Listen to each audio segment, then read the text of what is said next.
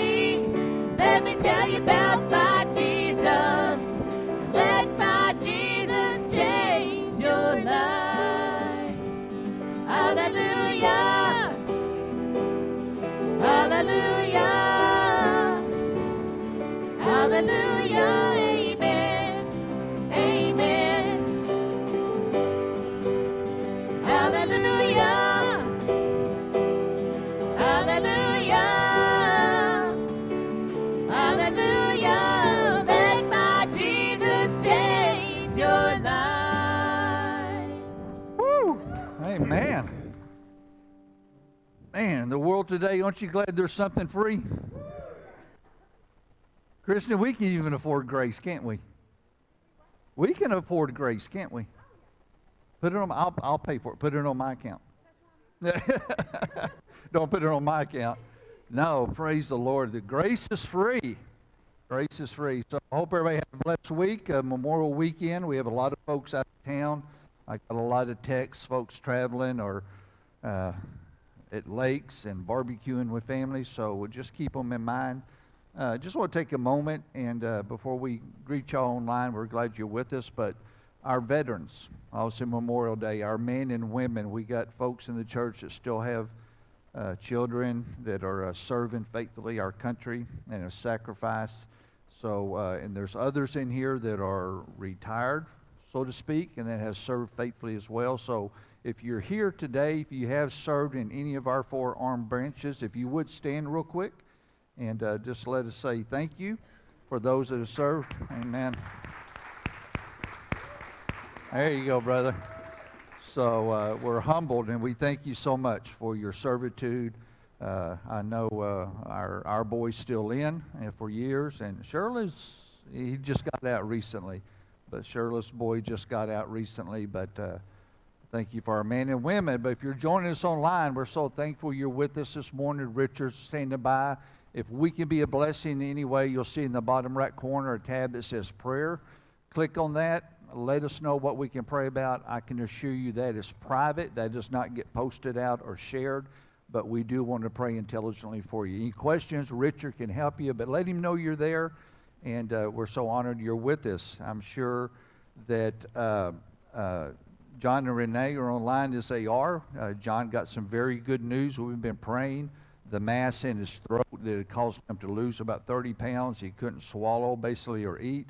Uh, they got the test back. It was benign. It is no cancer. Amen? So praise the Lord. Yes, excited about that. So, uh, but now he needs to go and figure out how they can get that out of the way. Uh, I told him leave it there. He'll look nice in his summer, you know, bathing suit out on the boat fishing. But I don't know if he's going to get his figure back or not, but we're rejoiced for John as far as that goes. Uh, then David Hale, of course, you know, had the neck surgery, uh, having some difficulty in his recovery. Uh, Lisa just brought me up to date. Uh, don't know yet, but he's having trouble moving his arm from the neck surgery. So don't know if a nerve was damaged or nicked or just bruised, but uh, he's still in ICU.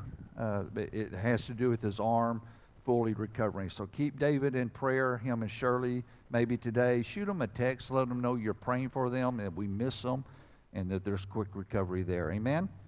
All right, just a few things. Uh, we want to still talk about camp. It's just a few days away. Parents, grandparents, if you're here today, there's a, uh, I have to say, a mandatory meeting. Please stick around. And Ron got some updated forms and information you need to be aware of as camp approaches. So uh, stick around, and we're just going to meet them here in the. Just right you here right after. Okay, we'll just It kind of won't meet in this long. section over here, and she'll be brief, and then we can go on with our families. But that's information we need. We still have the envelopes in the lobby. Uh, we've done a great job. We've really got behind our students. I appreciate that. But if the Lord moves you, or you haven't had an opportunity, grab one of the envelopes, or just get with Rhonda or Deborah and just let them know how you can be a blessing. So, uh, but main thing, pray for our children as they get close to this camp, and we're excited for them as that approaches. Today is the last day to turn in any applications for camp.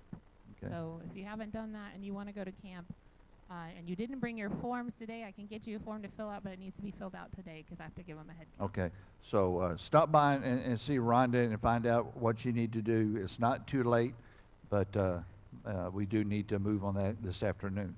Then we have uh, we finished up our, our journey groups for as men and women.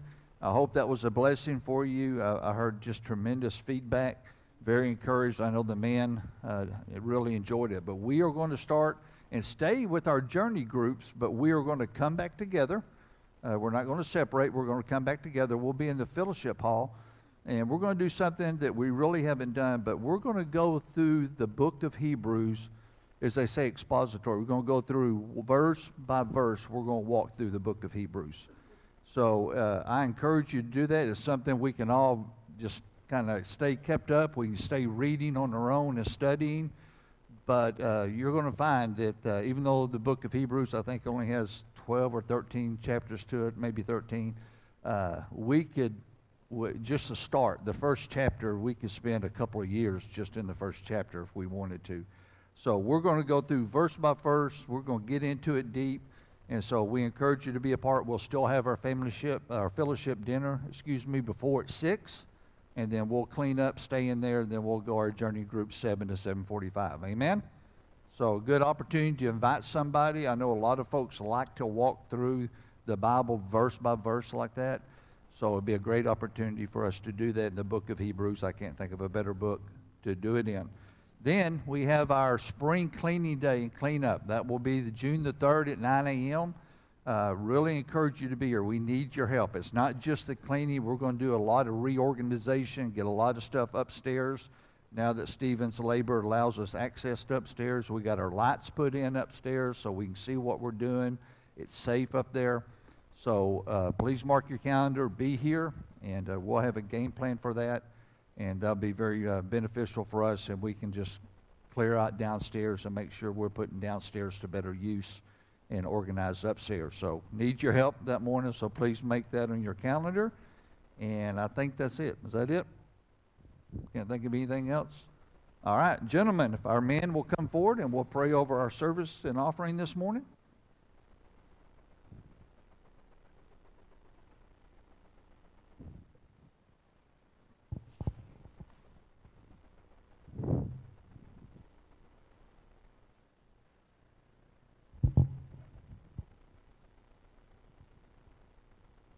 Dear Heavenly,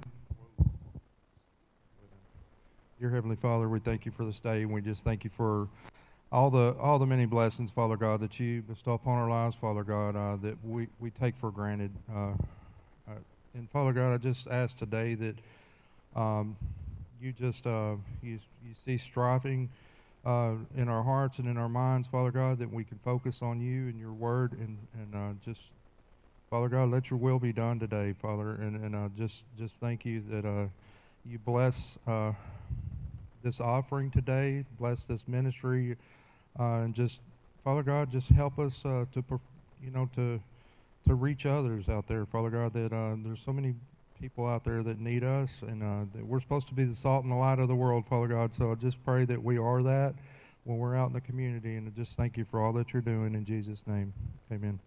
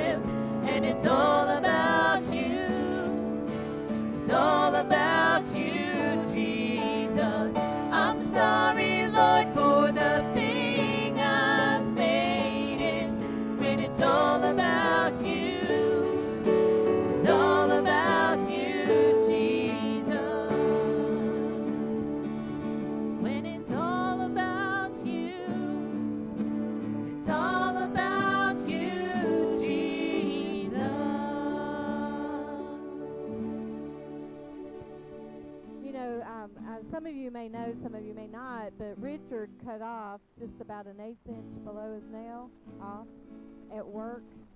And I got the phone call Monday, and my first thought, and his too, which is kind of hilarious, is wonder what God's up to. Because out of that, you know, there's so many spiritual applications. I was redressing it yesterday, holy is blood. And you think about without the shedding of blood, there's no remission for sins because the life of the flesh is in the blood. And then you think about the body of Christ, and that's what I was thinking about for us. You know, sometimes that person who's supposed to be the thumb has an issue or has a problem. And when they do, um, he didn't go around just beating up his thumb with a hammer because it got caught in a machine. He didn't go around berating his thumb. As a matter of fact, he has gingerly taken care of that thumb. And it's wrapped. I mean, it, if you see it, it looks like a chicken leg. It's wrapped up really, really good. And uh, you know, he keeps he keeps it out of harm's way. What if we did that to each other when we're hurting? What if we protected until that person's healed? What if we took care of that person in prayer? You know, we can solve so much of our own problems by getting ourselves out of our own way. So when we see somebody hurting or when we are at odds with somebody, Richard's thumb is at odds with the rest of his fingers because they got to take up the slack. So they got to all do the work that that thing should be doing. And uh, that's how it's meant to be. That's why God didn't say he's going to raise us all up to be kings and queens. He said, you might be a toenail. you might be a finger. You might be the brains. You might be whatever part. But the body working together is how he intended it to be. He made it so that we need each other, so that we corporately represent him as a light to the world. So right now his thumb's getting babied. It's getting a little extra tender care. It's getting what it needs to heal. And that's what we should be thinking about. What do I need to heal? Am I a broken thumb? What do I need to talk to God about? Who am I at odds with? What should be fixed in my life? Because you can only take the spiritual to a spiritual problem. You can take the world to a spiritual problem. It's a mess. I tried that. Doesn't work. So let's come and bring ourselves to the altar. Let's just take that problem to God. And let's get Him to fix our thumb.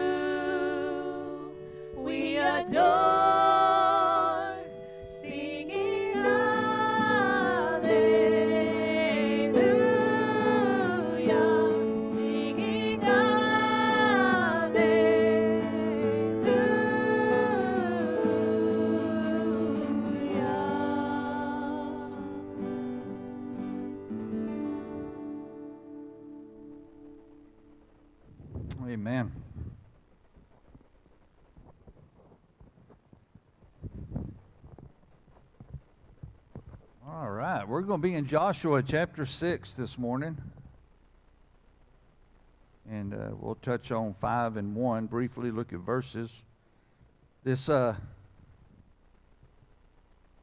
humility and patience are those things you reluctantly or fearful to pray about sometimes and uh, I'd happened been dealing with humility in a sense myself and just in, in some different ways.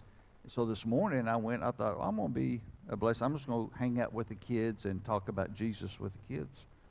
And uh, so we go in there, and, and, you know, I'm just more than a lesson. I was just coming up with things, see if they knew, you know, Jesus, any brothers or sisters, and, you know, did he ever get lost, or did his parents ever lose him, and age of his ministry, and, you know, just some things they may not know. We just talk about Jesus.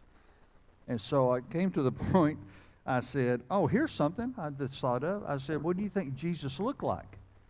Uh, long hair, beard. I said, yeah. I said, uh, you know, probably, you know, white, fair skin like us, you know, being a Jew and darker skin. And I said, what, what's something the Bible really tells us about him? And they didn't know for sure. And I said, well, the Bible uses the word comely, I mean, you know, to draw attention to or look at. I said, Jesus wasn't good looking. He, you know, just very ordinary, common, not good looking at all. And I said, why do you think that is? Why don't you think Jesus, you think God, he would just been radiant and beautiful? I said, why do you just think he made himself normal? My nemesis, Cameron, speaks up again and says, oh, well, you know, they don't want great answer, but terrible ending. He says he wants them to just know him as God. He says, like you, you don't have to be good looking to preach. I was like, I was like, I said, whoa, whoa, whoa, slow down, Bloodhound. I said, back it up. I said, we're talking about Jesus, not about me. And I said, uh, I was like, golly, you pray about humility and out of the mouth of babes. And it was like, I, I had to correct him. That part wasn't in the scriptures. And we're talking about Jesus, but uh, he's also the same one. Not to belabor, we do have a truth this morning. Some of y'all know the story. We big group of us went out to eat. He was sitting beside me. We always sit together so we can pick on each other. And the waitress comes up, and you know, how old are you? And I think you know, Cameron is eight, I think, or nine. And uh, she goes, "Oh, I got a granddaughter that age." I saw elbowed him. I said, "Hey, there's your wife." He's like, "Oh no, no." I said, "Oh, you can't have a wife anyway. You're not, you know, you don't have a job. You got to have a job to have a wife." He goes, You got a wife? And Sam was sitting across from him. I said, Yeah. I said, There's my wife right there.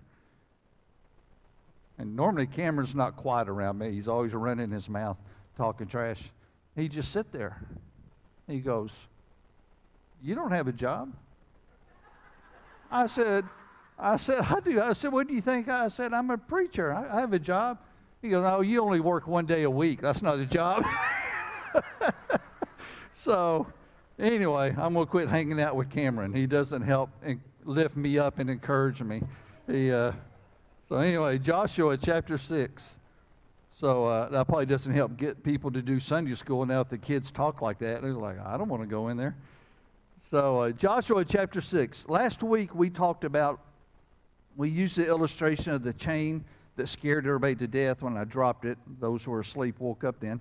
But we, talked about how we're we got to be careful. We make choices. You know, Satan doesn't come with the chain, but he gives us those individual links. They're real shiny. And it's those individual choices. We take that link and we build our own chain that you know bounds us and, and, and it's heavy. Uh, eh, with that in mind, this isn't a continuation, but in the same way, regardless of our choices, the enemy will build walls in our life. And these walls are very oppressive and, and daunting and intimidating, frustrating, scary, however you want to look at it. But, but why it's so imposing upon us? Because these walls are made of bricks, obviously. And these bricks are added one at a time by the enemy. And therefore, you know it, it becomes this menacing presence in front of us. We can't go around, doesn't seem we go under, we can't go over. And why these walls have such an effect on us because every one of these bricks in the wall are labeled by name. And we're very familiar or too familiar with some of these bricks. Because some of these bricks may have the title on it like doubt, fear, negative thinking, generational curses, uh, unforgiveness, oppression, depression, addiction, anxiety, you see the picture. We've been places and maybe for fundraisers or commemorative purpose, you know, sometimes you'll see, uh, you know, bricks laid in the cement or a wall and it's engraved in there, you know, donated by or it has a date on it. So we're familiar with seeing bricks being labeled. But when it comes to our spiritual battle, these walls that are imposed in front of us, again, become very daunting. And, and it's so difficult because we recognize and we relate and we feel for a lot of those bricks because they're in our lives. Even though these walls appear and they get bigger and bigger as we struggle with these spiritual battles, I want to encourage us this morning. We're going to look at the life of Joshua, or really Joshua and his leadership over the Israelites.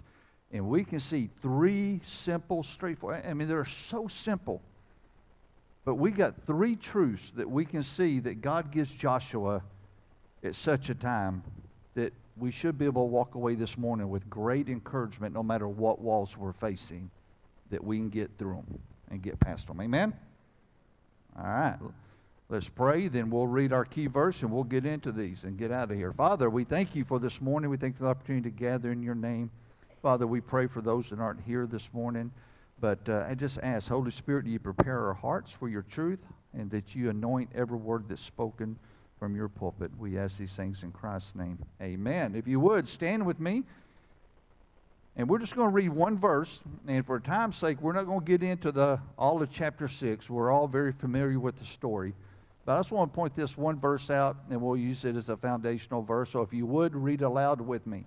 And the Lord said unto Joshua, See, I have given into thy hand Jericho and the king thereof and the mighty man of valor. Amen. I just chose this one verse only the sense that we got this promise in that word see. God's telling Joshua, He said, Look, see, I have given you Jericho. Now, if you go back all the way through the book of Joshua, of course, Joshua's taken over from Moses, and you know they'd been in Kadesh Barnea, and they'd already gone through the 40 years of wandering the wilderness because of their disobedience to God. And so now Joshua has this fresh start, so to speak. All the warriors that had to die off in the wandering. So at least Joshua, you, matter of fact, you go back, I think it's in, uh, uh, in chapter 4, maybe in, in 5, that, matter of fact, God told Joshua to recircumcise, to, to, to cut away that foreskin on the heart of, of what was old. Because God says, hey, I'm doing a new work in my children. I'm going to do a new work through you. So Joshua had this refreshed opportunity, so to speak. But yet there's still too much of their past that's lingering.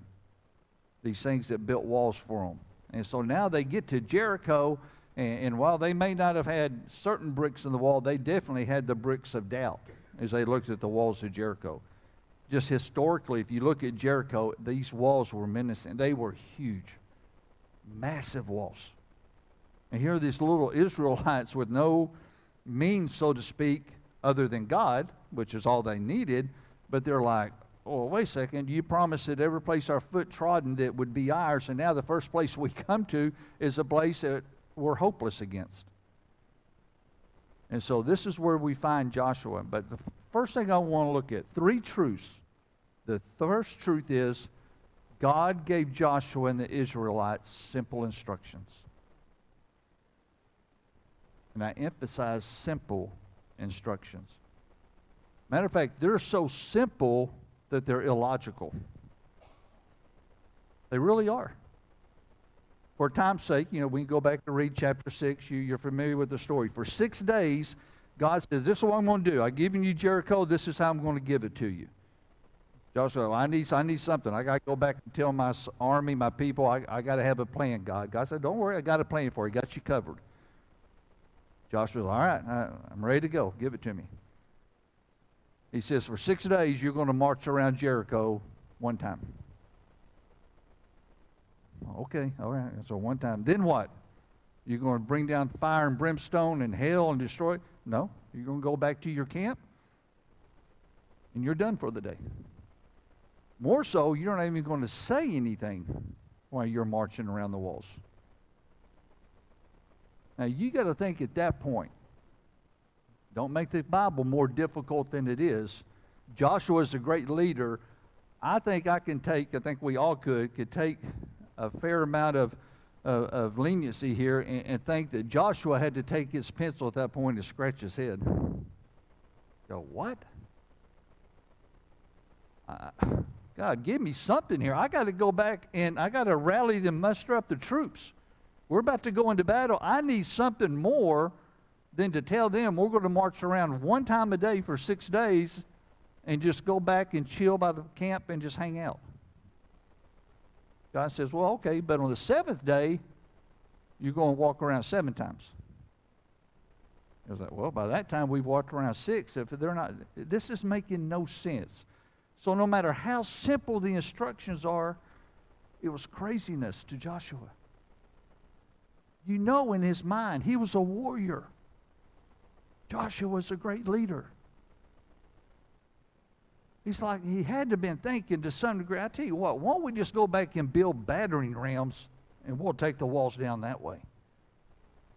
At least I could sell my troops on that. At least that's something people could get behind.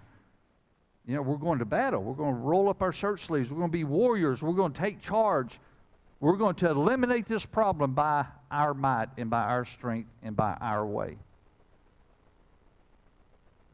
God said, Well, that's not, that's not in the Bible, but you can see this conversation. I said, Oh, that's, that's a one way if that's the way you want to do it, but I'm telling you the way I'm going to give Jericho to you. But is that not indicative of life? This is not difficult, guys. When it says, Thus saith the Lord, and whatever proceeds next, you do not have to go to seminary school and spend hours upon hours in dissertations to come up and define the following words after thou shalt not. Matter of fact, it is said that the Bible is written on the eighth or ninth grade level in comprehension. And so the Word of God is simple. The problem is, it's illogical to our minds and it's too straightforward for us to follow. Because we have our preconceived notions of what we want to do, how we want to do it, and what we think makes sense for us. Joshua saying, I don't have time just to sit around and fast and pray and be, be patient and, and just to sit blindly in faith. But this is what God was asking Joshua and the Israelites to do. Joshua, I don't have time to wait for miracles. We got to manufacture some miracles. Who's ever spent some time trying to manufacture their own miracle?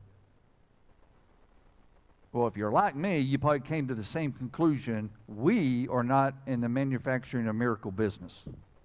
There's only one person that can manufacture a miracle, and that's our Father.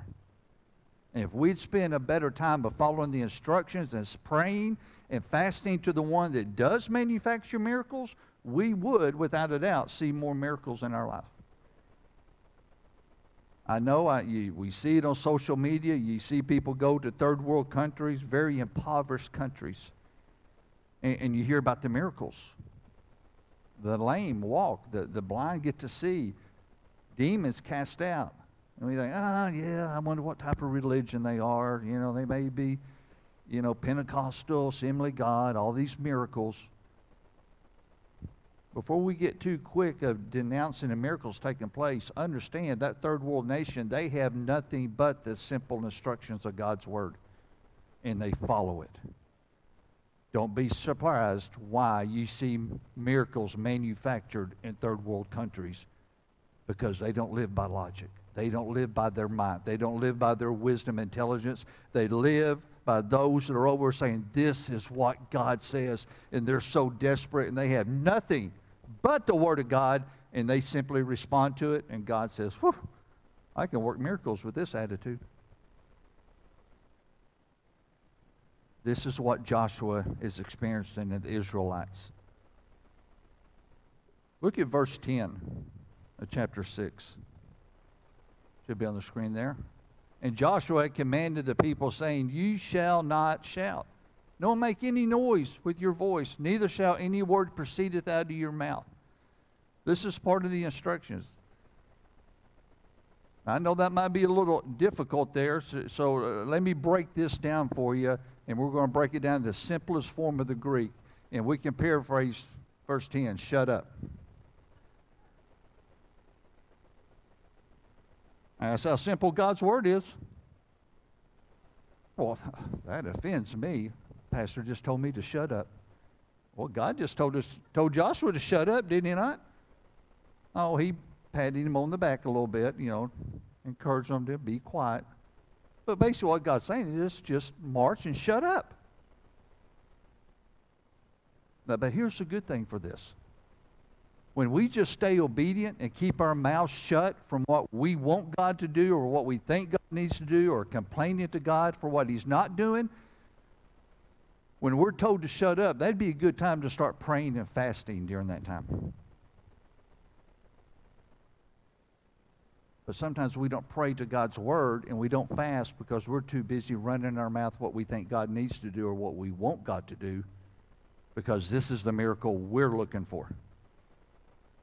God says, No, Todd, I, I, I got your Jericho taken care of, Todd.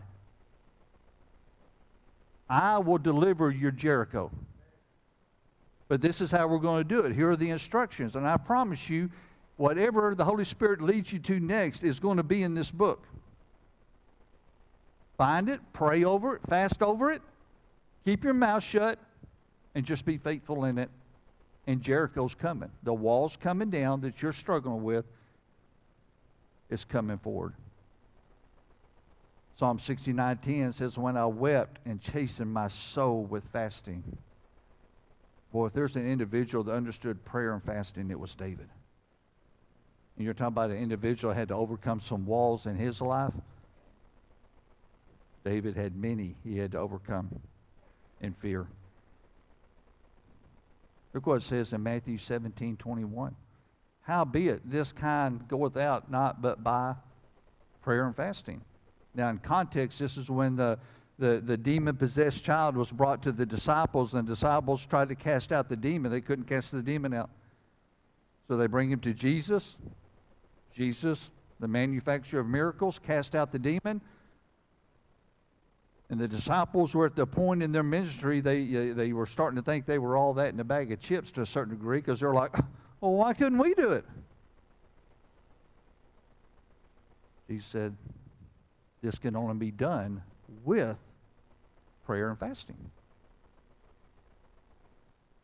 See, there's times, there's walls in our life that there is nothing we can do. There's no matter, doesn't matter how much we labor, what we try to do, what money we throw at it, doesn't matter.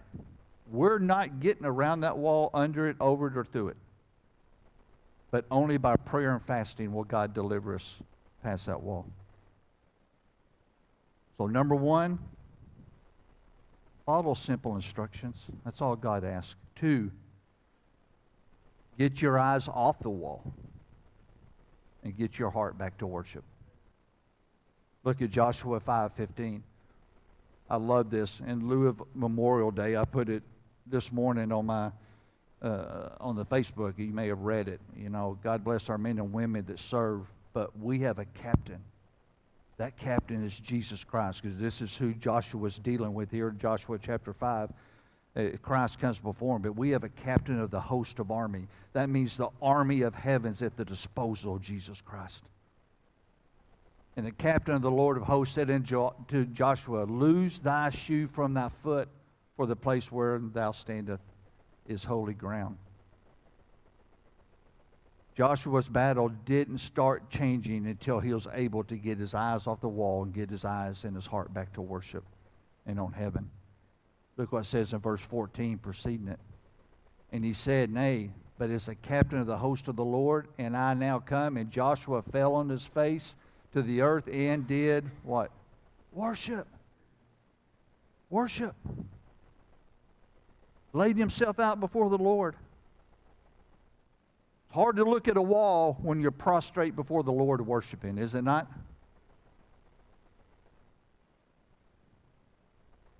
See, this is what chapter 5 illustrates. The Israelites had just gone through their wilderness, they had wandered in their sin against God. Now they've crossed the Jordan River by again by God's miracle onto dry land. Look at Joshua chapter 5, verse 6. For the Israelites of Israel walked 40 years in the wilderness till all the people were men of war which came out of Egypt were consumed because they what? Obeyed not the voice of the Lord. Were those instructions any harder leaving Egypt? No. the journey from Egypt to the promised land, they say, could, could have been a, a three to four day journey. No, they weren't no longer past the Red Sea and, and on their journey, they, they start whining and complaining, and just soon they just soon go back to Egypt and die there.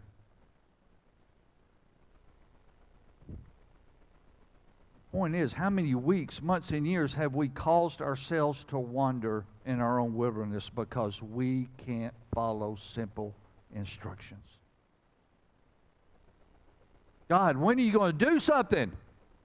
When are you going to deliver a prayer? Come on, I've been praying, and you know, maybe I haven't fasted, maybe I have fasted, but sometimes we can pray and fast still towards our desired miracle.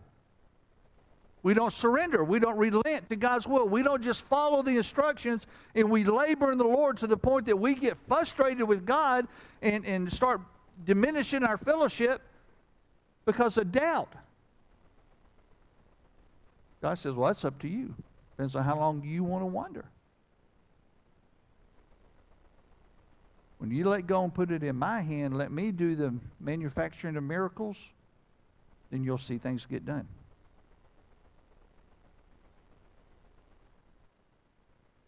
We have access to the captain of armies, he that rules the heavens. And yet we enlist ourselves to do our own fighting. Look at Exodus 14 14. The Lord shall fight for you. And Christians are good about reading parts of the verse they like. The Lord shall fight for you. Oh, glory to God. Well, God's not going to start fighting until you sit down and shut up. Then he'll start fighting for you. He's not going to fight you and your enemy. He'll fight for you, but you literally got to let him do the fighting. We have to hold our peace. Look at Psalms 121 1. We're going to get into some deep Greek here again. I will lift up my eyes up to the hills from which cometh my help. Again, back to Exodus 14 14. Shut up. Shut up and dwell in my peace, dwell in my presence, and I'll manufacture all the miracles you need. So I'm telling this this morning. We've already gone through two simple truths. We're only 15 minutes into this, and we just got one truth left. And yet, all three of these promises will tear down every wall we have in our life. You know, you go back to Genesis uh, 20, what, uh, Genesis 22, I think it's around verse 4 or 5. It's where we see the first time the word worship is used. It deals with Abraham and Isaac going to sacrifice his son. He says, Me and the lad are going to worship. Point being to that, when we use the word worship, we got to understand when uh, that requires scriptural worship. I was not talking about just coming to church and singing our favorite songs. That's not scriptural worship. Scriptural worship deals with obedience. Abraham did as the Lord called him to do. Servitude. He left the land of Ur Chaldees and followed the Father's will to do the Father's will to birth a new nation. He served the Father's will. So it's obedience, servitude, and here's a big part of worship sacrifice. To the point that he was willing to sacrifice his own son to the Father's will. How'd you like to have those instructions? Lord, I need a wall toward I need some instructions. What do you got? All right, take your firstborn son and kill him. Whoa, wait a second. That's pretty straightforward. Did he say, go and sacrifice your son? Pretty straightforward. Abraham just went. He went and was going to follow the instructions. Again, when we're busy worshiping, when we're living in obedience, faith, putting our faith to action, when we're living in obedience, servitude to the Father's will, and sacrificial from our will to the Father's, then we don't have to worry about the walls.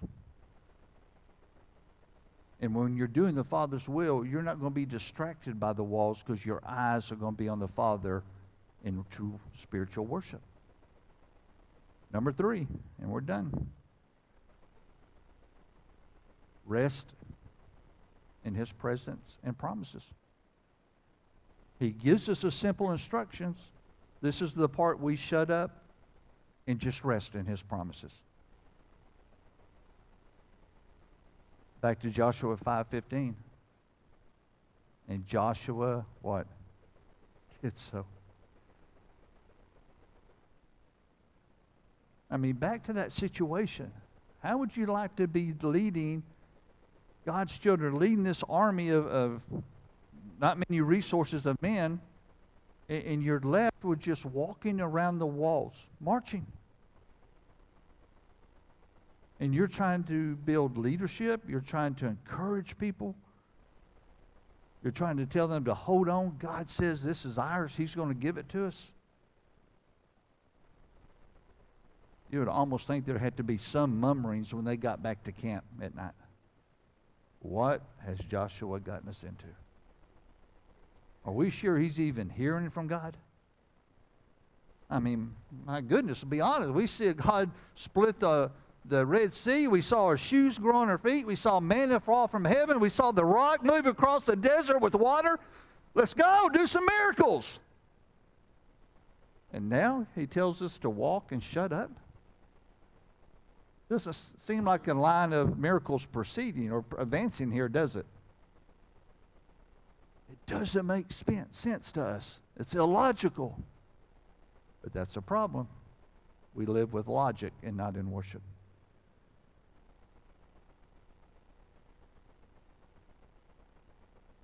Get down to this.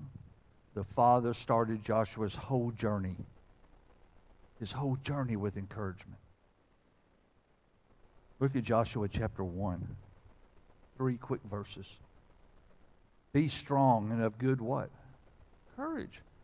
For unto this people shalt thou divide for an inheritance a land which I swear unto their fathers to give to them. Is that not a promise of God? Is that not a simple contract? Do you need to send that to attorneys and have them break that down and hire an attorney for that? No. Look at verse 7. Only be thou strong and very courageous, that thou mayest observe to do according to all the law which Moses my servant commanded thee. Turn not from it to the right or to the left, that thou mayest what? Prosper wheresoever thou goest. Walls hinder our prosperity, do they not? Jericho was a prosperity for the Israelites. Very vital city, huge fortress. Anybody would want to have it. Endless resources and benefits by way of Jericho, and yet the biggest walls they've ever seen stood between them and that prosperity. Did it hinder God delivering that prosperity? No. Look at verse 9. Have I not commanded thee? Be strong and of good courage. Be not afraid, neither be thou dismayed, for the Lord thy God is with thee wheresoever thou goest. So, right here, right at the start of Joshua, God says, I will give you a promise, a new land. Don't have to go back to Egypt. Don't have to die in the desert. No, I promised you a new land in verse 6. He says, I'll give you prosperity in verse 7. That's not prosperity preaching. That's not give and God will double your money. No, it says you will prosper spiritually. You'll prosper in ways that your money can't buy you. You'll prosper in ways that even if I did double your money, eh, you can't afford the prosperity I have for you because it comes not by your labor, by your money, by your wisdom. It's prosperity that only I can give. But it's still a promise. In verse 9, I won't forsake you. We have the promise of his protection and his presence. So when we're facing the walls of our life, we need a promise. We need a promise that there is a new land, there's a, a new opportunity on the other side of that wall, and God's going to get us there. But we take our eyes off Jesus and we quit worshiping in our faith walk. We quit being obedient and, and sacrificial and servitude, and we start focusing on the wall and seeing the bricks of fear, doubt, anxiety, all these things. No, keep our eyes on Jesus. Keep on worshiping. The promise is coming. Well, how do you know? Because He gave it to us. It's ours to have if we follow the instructions. That's all it takes. It's not a coincidence. The Father said, if you if we do it, we'll be if we'll be strong, we'll be courageous, we'll be prosperous. I don't know if I believe God. I don't know if that works. I never see that work in my life. I don't know. I come to church. I do what Brad and Todd say. I go to Sunday school. I, I serve in nursery. I do. I, I still got these walls in my life. As we start looking at our walls with a watch. Come on, God. Just like we got to get our eyes off the walls, we got to get our eyes off our watch and stay in worship. The walls will come down when God wants the walls to come down in His perfect timing. for your need. Maybe what you truly need on the other side of that wall is not ready yet. You ever thought about that? And we go, go want to go crashing and tearing down and running through walls to only get there and go, oops, that didn't work out. Or we get lured because it's a little greener on the other side of the wall. It looks so much better over there. You want somebody else's life, somebody else's situation, somebody else's blessing because you think it'll be good in your life. Be careful. Sometimes the grass is just greener because it's on a septic tank.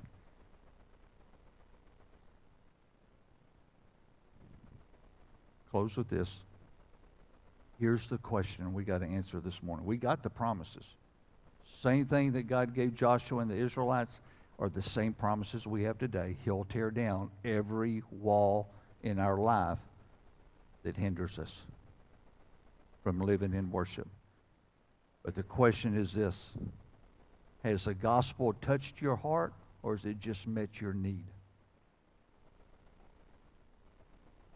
Hear what I said? Has the gospel transformed your life? Or has the gospel just met your need and got your butt out of hell? A lot of Christians that just live, I just want my get out of hell free card, God. Check you later. I'll do my own worshiping, my own living, my own battles. I'll tear down my own walls. But see, when the gospel starts transforming our lives, our hearts, and we know it does that because when you see a life living in worship, you know the gospel transformed their life. See, the gospel can save you, but it may not transform you. That's up to us. Do we want to let, have we let? Is the gospel transforming our lives, or is it just met a need we needed one time?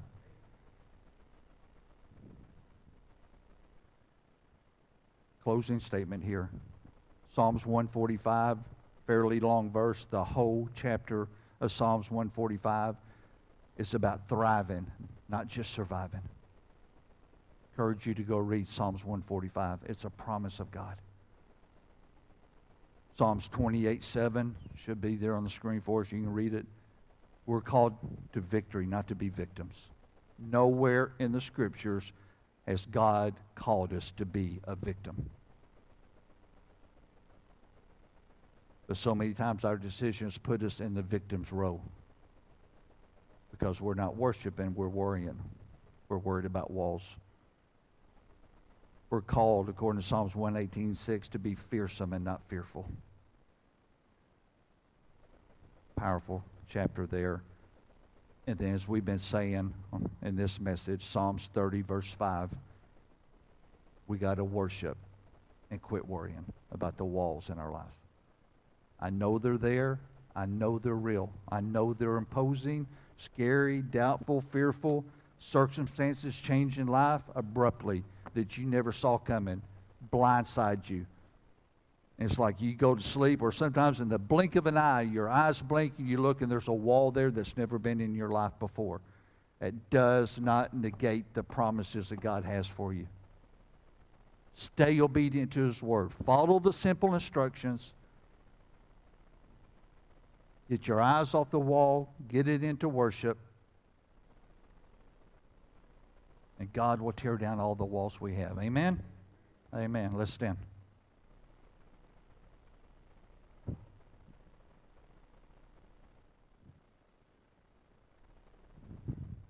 Father, we thank you for this morning. And uh, again, we thank you for our men and women that have fought for this country. And, uh, and rightfully so, we honor them and lift them up and pray for them. But as we saw in Joshua chapter 5 here, you're the captain, Lord, of all the armies. You control it all. The power of heaven's at your disposal. And yet we try to fight our own battles too much. You told us in Exodus 14 14, you will fight for us. But we got to just surrender it to you and dwell in your peace. Lord, walking around our walls six, seven times, with our mouth shut doesn't make much sense to us. Everything in this world goes against that logic. But Father, if we could just learn to follow your simple instructions, stay in worship, and rest in your presence and your promises, walls won't be as intruding in our lives as they are. Thank you for the truth. Thank you for the courage of Joshua to be an example, to see your promises fulfilled. As the music plays, as the Lord leads you, altar's open.